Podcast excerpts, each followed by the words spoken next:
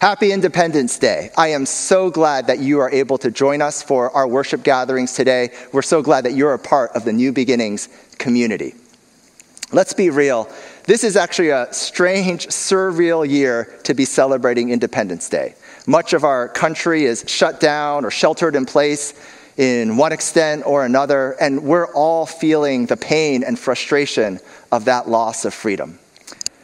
The recent deaths of George Floyd, Ahmaud Arbery, Breonna Taylor emphasize to us yet again that the promise of freedom and liberty is not equally shared by all.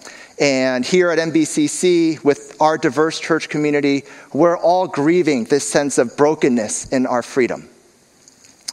So we're all struggling. We're all just trying to get through this year as best we can. But I want to suggest that precisely because this is not a typical 4th of July, that God actually gives us an opportunity to reflect on the value of freedom and how God provides freedom in our lives, even in these difficult circumstances. The reality is, our country was built on a promise of freedom. It's written right into the beginning of the Declaration of Independence. We hold these truths to be self evident that all men are created equal, endowed by their Creator with certain unalienable rights. Among these are life, liberty, and the pursuit of happiness. And the reality is, this writing in the Declaration of Independence was actually built upon the even greater promises of freedom that are found in Scripture. And even if Thomas Jefferson, kind of writing that document, didn't really have in mind the full breadth of what freedom looked like, that picture of freedom has always been in God's mind. That's why, you know, God has told us from the very beginning, all people Every woman, every man is created in his image, is precious to him. And that's why the picture that we have of who belongs in the church is people from every nation, tongue, and tribe. It's a picture of freedom. It's a picture of freedom for all that God desires for us to have. And it's found throughout Jesus' ministry. In John chapter 8, verse 32, Jesus says, You will know the truth, and the truth will set you free. And then in a little later, in verse 36, he says, If the Son sets you free, you will be free indeed. In Galatians 5, chapter 1, it says, It is for freedom that Christ has set us free. Stand firm then, and do not let yourselves be burdened again by the yoke of slavery. And then in Galatians 5:13 it says, "You brothers and sisters were called to be free." In 2 Corinthians 3:17 it says, "Now the Lord is the Spirit, and where the Spirit of the Lord is, there is freedom." And Jesus, in describing his own ministry, echoes the words of the prophet Isaiah when he says, The Spirit of the Lord is on me because he has anointed me to proclaim good news to the poor. He has sent me to proclaim freedom for the prisoners and recovery of sight for the blind, to set the oppressed free, to proclaim the year of the Lord's favor. These are amazing promises of freedom that we have in Scripture. But then we confront the reality that for many of us, we don't experience the fullness of this freedom in our daily lives. And we recognize that all the more in this season with the pandemic. There are everyday things that we're used to taking for granted that now feel so challenging. Going to the grocery store, seeing friends and family, getting a haircut now comes with the inevitable question is it safe to do this? Do I feel free? And I love this picture when I saw it. It just reflects how stressed we all are and how we can feel like freedoms have been constrained and taken away. And the reality is, the challenges that we have in this season with freedom really reflect struggles that we have with freedom all the time, and they're just magnified right now. That right now, Many of us are struggling far more with anxiety around our health, but the reality is all of us are susceptible to illness and disease and the effects of aging. And if not now, then at some point we're all going to wrestle with feeling like our freedom has been taken away because our bodies have let us down. And many of us right now are feeling a loss of freedom because of finances. But the reality is, all of us have been there at one time or another where we've wanted to do things, but finances have held us back. And some of us feel that all the time with student loans or job loss or just the crazy uh, cost of living here in Silicon Valley.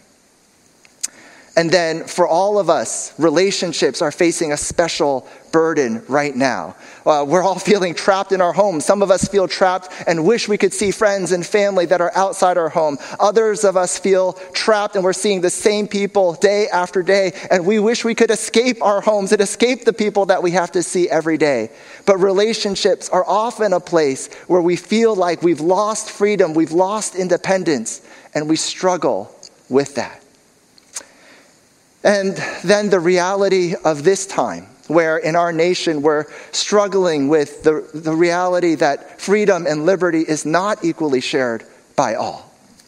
And for me, as an Asian American pastor here at this church, it's given me an opportunity to reflect and to realize how grateful I am to God to be a part of New Beginnings, and that how much of my own understanding of who God is and what it looks like to faithfully follow Jesus is shaped and blessed by my friendship and relationship with Pastor Herman, with others on staff, and others in our community. And when they've shared their lives with me, when I see their tenacity in following Jesus, their perseverance, and the hope that they have in the midst of suffering, I know that so much of that is shaped by their experience of being black in America. And so I've been encouraged in my own times with God to know that my role in this time is to grieve with those who grieve, to allow my heart to be open to the acute pain of injustice and racism that my brothers and sisters, my, my brothers and sisters in this community have to face as a regular part of their daily lives. And sometimes the best thing that we can do is just acknowledge and feel where freedom is missing so that we can come together and try to work for change. But even in spite of that, the reality is when we're feeling that freedom is missing, when we're feeling that freedom is lost, it never feels good. And so maybe you're with me today in crying out to God God, where is this freedom that you promised? What does it mean when you said that if the Son sets you free, you are free indeed? What does that mean for us? So today we're going to take a look at freedom and what it looks like for God to provide freedom in our lives. We're going to look at it through the encounter that Jesus has with two very different people, both of whom in their own way are freedom challenged. And these two people, both from the Gospel of Mark, are going to show us what freedom isn't, what freedom is, and how to live in the freedom that God provides for us. So we're going to start in Mark chapter 5, verses 1 through 8, and I'll go ahead and, and read this encounter for us. So it says, They, and that is Jesus and his disciples, went across the lake to the region of the Gerasenes. And when Jesus got out of the boat, a man with an impure spirit came from the tombs to meet him. This man lived in the tombs, and no one could bind him anymore, not even with a chain. For he had often been chained hand and foot, but he tore the chains apart and broke the irons on his feet. No one was strong enough to subdue him. Night and day among the tombs and in the hills, he would cry out and cut himself with stones. When he saw Jesus from a distance, he ran and fell on his feet in front of him. He shouted at the top of his voice, What do you want with me, Jesus, Son of the Most High God? In God's name, don't torture me. For Jesus had said to him, Come out of this man, you impure spirit. This man is often known as the Gerasene demoniac. He's a man that is described in this passage as, you know, having an impure or evil spirit that he's wrestling with. And the interesting thing about this man is that in many ways, he represents both pure freedom and the lack of freedom at the same time. And when I think of him, I actually think of um, the chains that are talked about in that passage. That there are people, because he was roaming free, because people were afraid of him, people tried to chain him to restrict his freedom, and the chains could not hold him. And so he would rip through the chains. Nothing could keep him in a particular place, nothing could keep him from acting in the way that he wanted to act. But while he was free from the chains and he could do whatever he wanted, he was also a man in deep spiritual bondage. And in this way, it's interesting because freedom isn't always that easy to define. The line between freedom and the lack of freedom is often blurred. When I was preparing for this message, I actually asked my 11 year old daughter, How would you define freedom? And she looked at me, and without a bat, she replied, Freedom is being able to do whatever you want. And for my daughter, what that would look like is from the time she wakes up, she would park herself in front of the computer. She would be able to watch YouTube videos all through the day, as many as she wanted, and no one could tell her to stop or to do anything different. And the reality is, I think all of us can identify with that a little bit. We'd love to be able to do whatever we want to do. We all have a little bit of an inner 11 year old just wishing that we could live life without restrictions. And when she replied that way, it actually reminded me of my own kind of inner 11 year old and 11 year old moment. I actually was probably a little bit younger than her, but there was one night uh, that I found myself with my family at a Chinese cultural music event. And I was probably about eight or nine years old, and we were in one of those auditoriums that is a part of a school and it doubles as a multi purpose room. So there was a stage at one end, and the rest of the room was where kids normally eat lunch. And I'm sure that there were some people there uh, for that event that were really excited about the music, but I was an eight or nine year old boy, and I just got to be honest, I was bored out of my mind. And so I got up, I slipped away, and I was just standing beside the Coke machine that was in the lunchroom. And just reflectively, because I was an eight year old boy, I slipped my fingers into the coin return, and lo and behold, I found two quarters. And at that moment, I felt like I was the richest kid in the world. And instantly, I had a craving for a soda. Um, I looked at all the soda choices and I saw that there was an orange soda. And in my family, we didn't get to drink soda a whole lot. And so I put the coins into the uh, uh, soda machine. Vajump, the can of soda drops out. I grab it. And then, of course, instantly I look around because I don't want my parents to see what I'm doing. I don't want anything to get in the way between me and the soda. And I'm nervous because I want to make sure I'm able to drink it. So I pop it and I chug the whole thing as fast as I can under 10 seconds. And even today, 35 years later, I still remember the feeling of the stomach ache that hit around 30 seconds after that. That was my own moment of recognizing that freedom can often come with consequences that we can't escape. That freedom isn't all, defining freedom isn't always so simple. And I think we all recognize, we all learn at some point or another that there can be something that we feel free to do in the short term, but in the long term, it can bring misery. It can bring major consequences. Certainly, any of us who've struggled with addiction or other compulsions recognize that that is true. And so, that's a part of where we find this, this man, that when he comes to Jesus, he has a semblance of freedom on the outside, but inside he's shackled, he's out of control, and he's needing healing and deliverance from Jesus. So he comes to Jesus, he throws himself at Jesus' feet, and then I want you to notice this. He is both attracted to and repulsed by Jesus at the very same time.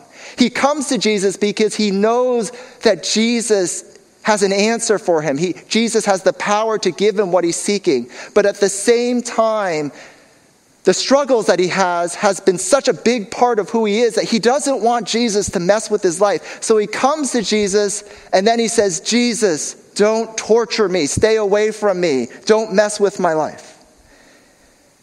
And so the first thing that we learn from this encounter between this man and Jesus is a lesson about freedom. Freedom always starts with an encounter with Jesus. And you may be familiar with what happens next in this man's life. Jesus orders the spirits inside of him out of the man. He sends them into a herd of pigs. The pigs run down a hill, they end up drowned in a lake. And the people find this man sitting with Jesus, dressed in his right mind. And then it's at this point that Jesus gives us a, a full picture of what freedom actually looks like. And that the freedom is actually more than just a freedom from something. It's not the, the freedom that Jesus brought into this man's life wasn't just freedom from constraints or freedom from bondage or f- freedom from the spirits that haunted him. It was actually even bigger than that. Because what Jesus provided for this man was a freedom for something, a freedom for the purposes of God.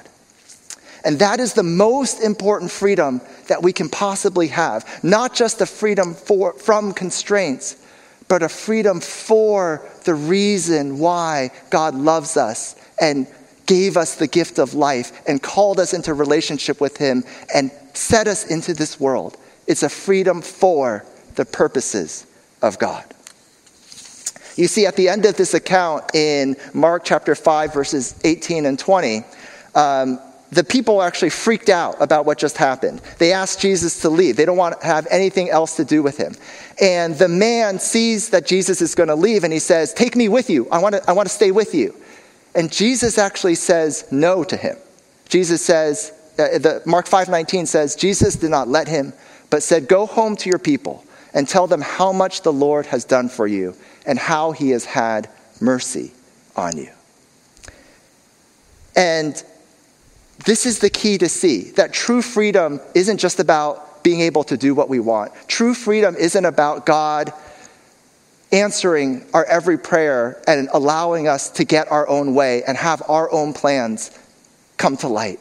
True freedom is being able to engage with Jesus, to hear how he is calling us and leading us, and being able to say yes to God in order to fulfill his purpose for our lives. And that's what this man was able to do. Healed and delivered by Jesus. The last place that he probably wanted, go, wanted to go was back home to his family, back to among the people that only knew him as a crazy, out of control, demon possessed person. He wanted to go with Jesus, but Jesus had a different plan and purpose for him. And because he was truly free, he was able to say yes to God and fulfill his purpose for his life.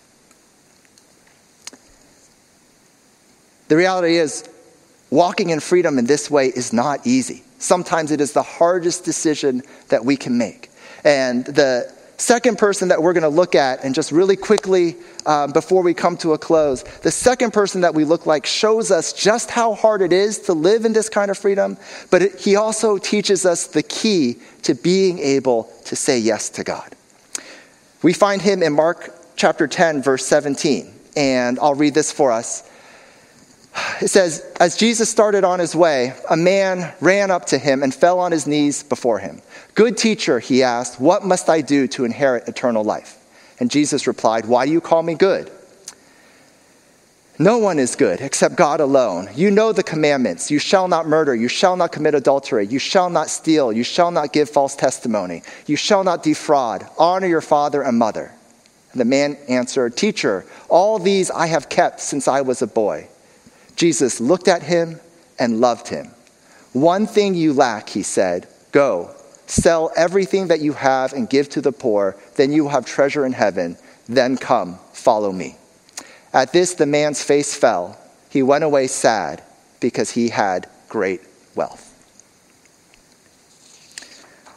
Now, at first glance, this man seems as different from the guy we saw in Mark 5 as possible. This man has wealth, this man has resources, this man has autonomy, he can do whatever he wants. When instead of chains, when I think of this man, uh, I would think of you know like a super exclusive credit card, um, something like you know this American Express card, a card that I don't have, but a card that if this man was in Silicon Valley at this time would be in his pocket because he had resources. He was a moral man. On top of all of that, he could do whatever he wanted.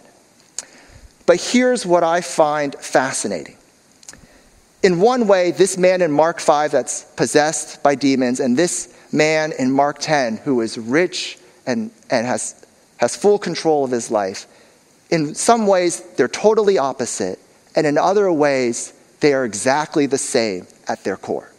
They both have a desperate need that they can't meet on their own. For this rich man, he comes before Jesus and he asks, How do I get eternal life? I have all these great things in my life, but there's something that's missing. There's something that cries out inside of me that I want more. I need to know that God is with me. I need to know that my life has eternal significance. And so he comes to Jesus. And both of these men instinctively know that Jesus has the answer that they're seeking. And then both of these men, when they come before Jesus, both of them end up both compelled and repelled by Jesus. Uh, you can see this man comes before him, gets an answer. He's excited for what Jesus has to say. And then when Jesus says, Go, sell all that you have, give it away, you can almost imagine this rich man saying, just like the demoniac did, Don't torture me, Jesus. Why are you telling me this? This is not what I want to hear. And the reality is, these two men are not just like each other. These two men are also just like us. That we all have areas of our lives where we don't feel free, where we're missing something, where we've tried to obtain it on our own time and time again. We've tried to change us or change our circumstances, and we realize that we can't get what we want out of life on our own. And we instinctively know that God is a part of the answer, that we need something from God to live the life that we were supposed to live. And so we come to God, and just like these two men, part of us is attracted to the promise of God's goodness and His grace and His favor, but part of us is also deathly afraid when we come to God because we have our own plans and we have our own dreams of what we want life to look like, and we don't want God to mess with our lives too much. We don't want God to lead us in a path that we're not sure we want to go. And often, when we do have a sense of what it looks like to be a part of God's story, to be a part of God making a difference in this world. It is a direction that we never anticipated. And then we're just like these two men in having to make a decision about whether we are free to say yes to what God is asking us to do. And the heartbreaking thing in this story is that this rich man turns away and goes away sad. He's not able to say yes to Jesus. And I don't think it's because God set him up. It wasn't because Jesus gave him an impossible task to force him to say no. In fact, the text itself says, reminds us that Jesus looked at this man and loved him. And I think that's the key difference. That's the key thing that teaches us what this man actually needed. Because unlike that Gerasene demoniac in Mark 5 that had a deep experience of the power and love of God in his life, this rich man turned away early. He didn't follow up with a question about Jesus to Jesus. He didn't wrestle and struggle with Jesus. Instead, he just turned and left, and he never had an experience of the depth of God's love that was in Jesus' heart. He never allowed God's love to break through into his life. And because God's love didn't break through into his life, he wasn't able to say yes to what God was asking us, asking him to do. And that's the lesson that this man teaches us. We won't be able to fully say yes to God until we know how much God loves us. That's been true in my own story. The reality is, uh, for much of my life, I have felt like that rich man. I've had plans of my own, lots of different choices about which way I wanted my life to go.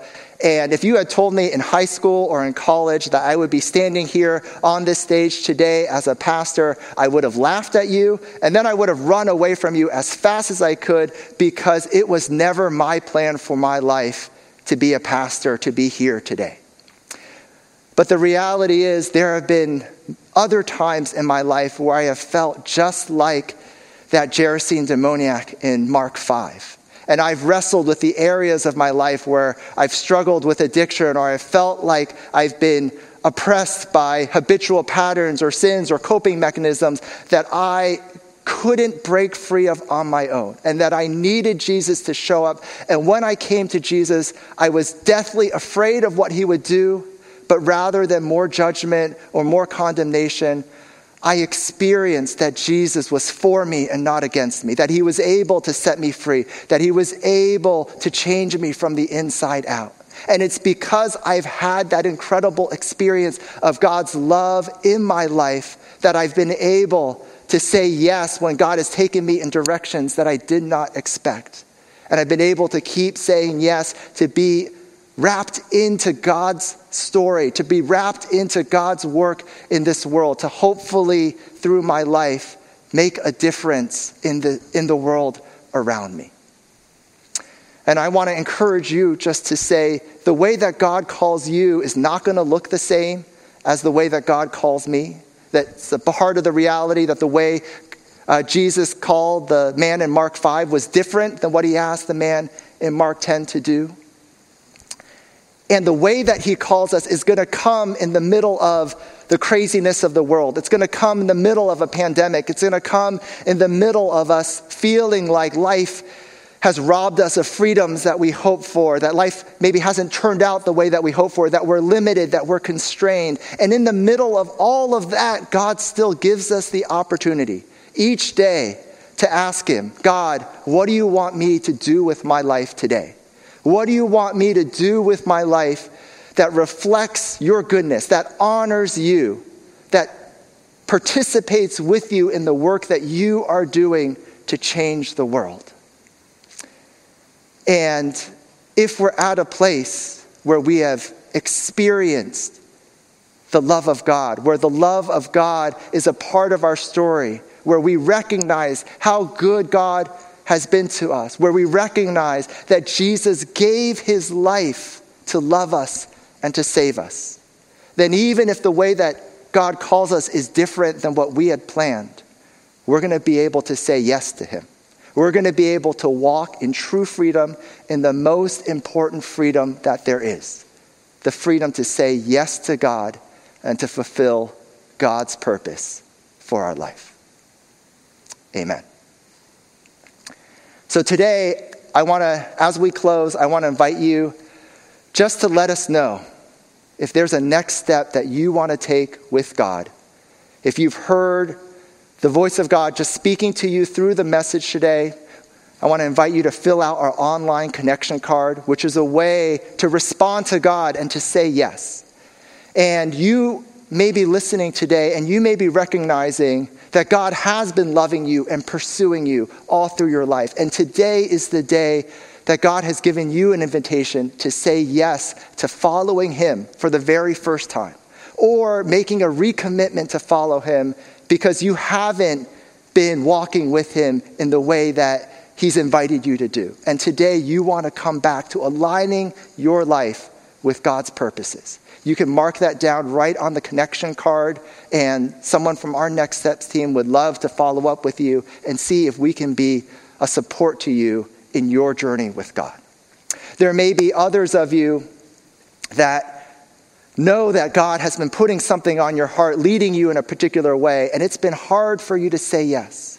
But this day you want to walk in freedom to say yes to what God is calling you to do. And in the message response on the connection card, you can just mark um, that you respond to today's message, that you will say yes to what God is asking. So as we close, I just want to invite you to hold out your hands and we will close in prayer together. Father God, thank you so much for your great love for us. We thank you that you give us freedom this day to follow you, to walk with you, to receive your love, and to say yes to how you are leading and guiding in our lives. Would you help us to fulfill your purpose for our lives? That we would be a part of the work that you are doing to change our world. We pray this in Jesus' name. Amen. God bless you. Hey, thank you so much for joining us for our worship gathering today. I hope you have an amazing rest of your July 4th weekend.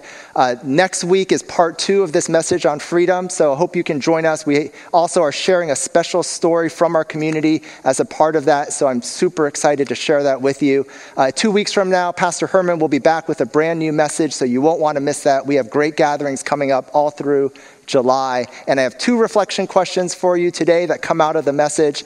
Uh, the first is what does God put on your heart? Is there a way that He's calling you to take a step forward, uh, to be a part of the work that He's doing in this season? And the second is what makes it hard for you to say yes? So I hope these reflection questions help you to go deeper with the message today. And we look forward to seeing you next Sunday. God bless you.